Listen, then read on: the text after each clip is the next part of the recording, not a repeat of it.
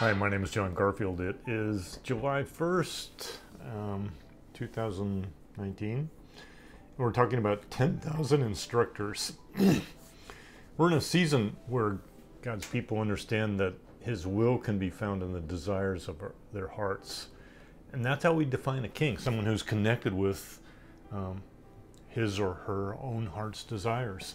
So, traditionally, doing God's business has always been presumed to be sacrificing my will, picking up uh, the cross of His will, laying down my life, dying to self, surrendering, emptying.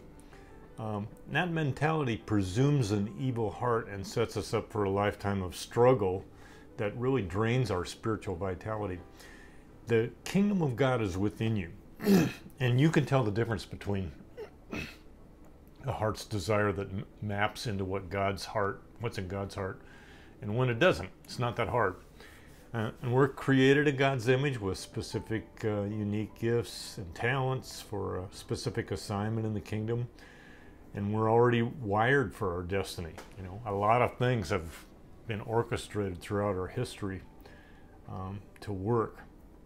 So when we connect with what God has written in our hearts, we find a natural synergism with Jesus' kingdom, and we enter a new realm of fellowship with our Father and it's really exciting. Servants try to motivate, discipline, and hold themselves accountable to operate outside their hearts. We may start there as babes in Christ, but real maturity is finding the Father's heart overlapping with our own heart's desires. It's fun, it causes us to feel alive, and we can grow from glory uh, to glory to the, for the rest of our lives in, in greater levels of fruitfulness. So dreams do come true.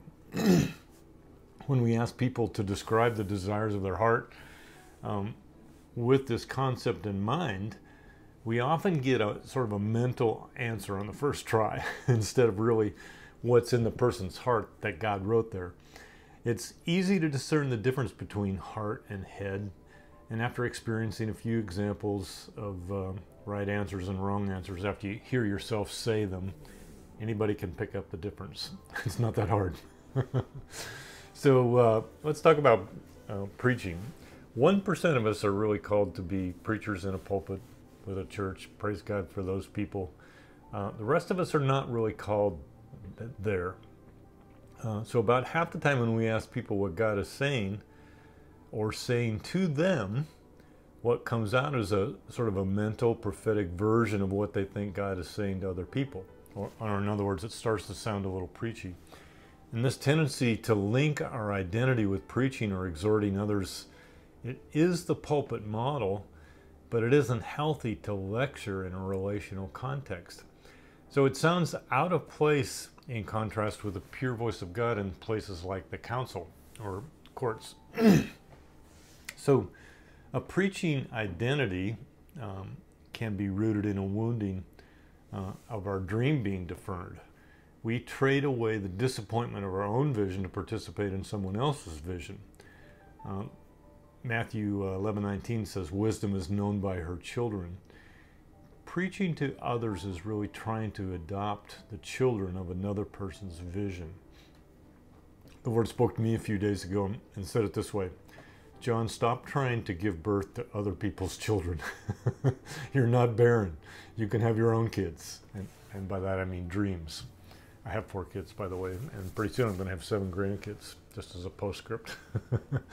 so, as a teenager, I would help my dad check cows at night during the calving season. And occasionally, a cow would have a calf, and another cow, who was also ready to be a mama herself, would watch the process and she would lick that newborn calf off and treat it like it was her own. And uh, it wasn't always easy to figure out what kids belonged to what moms when a half a dozen calves were born the night before and seven cows were mothering six calves in the morning. and so that phenomena happens in the spirit. You can see people try to, you know, get outside their metron and adopt someone else's vision. Um, so there's another uh, aspect of this phenomenon. I, I, call it the quick fix. Another incentive, incentive for preaching identity is instant gratification.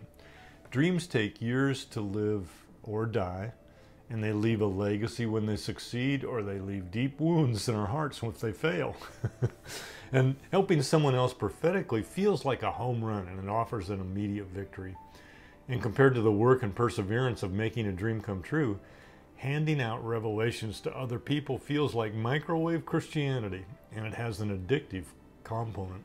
So my dream is in the toilet, but I will use my prophetic voice, my wise counsel, and my miraculous powers to help others do immediately what I failed at over decades.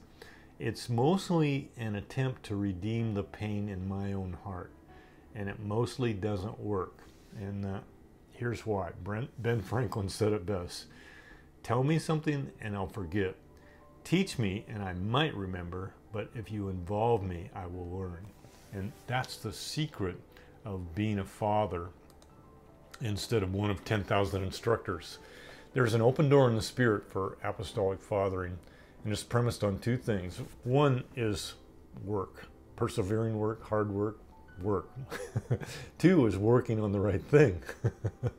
and people are not mentored when we helicopter in with a prophetic word or a new exhortation or even an online course. It takes a relationship and it lasts longer than a sermon. Wisdom is patient. She waits for people to grow and develop, and she waits for the right timing. So um, we teach, number one, we teach from our example, our fruit, our work, our tenacity, our results. We teach from what we do ourselves. And number two, we all learn by doing. We it, and that doing is connecting with what the what God wrote in our hearts, and um, and just doing it. So I'm a father when I connect you with what's in your heart, but I'm a preacher when I connect you with what's in my heart. Uh, we can and should preach and teach people um, the revelation of, of um, evangelical character, and we should teach and preach people uh, the practice of miraculous charismatic gifts. But neither leadership, nor anointing, nor charisma are ever ends in themselves. They're, it's just they're just tools. It's it's part of the pathway. But kingdom starts when hearts connect with works that produce value and eventually wealth, when we're out there doing something. Um, but, but people do respond to the marketing gimmick of wealth creation and free time to do what they want. I mean, you can sell that to people, and that you can see it on the internet all the time. How to kind of get rich quick. But money, uh, th- but their the real longing of their hearts is for kingdom purpose, not just a scheme. And the longing of our hearts is also uh, the works that create value for other people, the results. And fathers show us how instead of just teaching us what. Our hearts learn when we are participants instead of spectators. And the experience of kingdom is much more caught from the deeds of fathers than taught by words alone. Um, wisdom is patient, persevering, creative, hardworking, enthusiastic, and fruitful, and we are too. So 1 Corinthians 4:20 says the kingdom of God is not in word but in power. James 2:18 said if someone will say you have faith, I have deeds. Show me your faith without deeds and I will show you my faith by what I do. Uh, St. Francis of Assisi said that uh, we should preach the gospel and, if necessary, use words. I like that quote.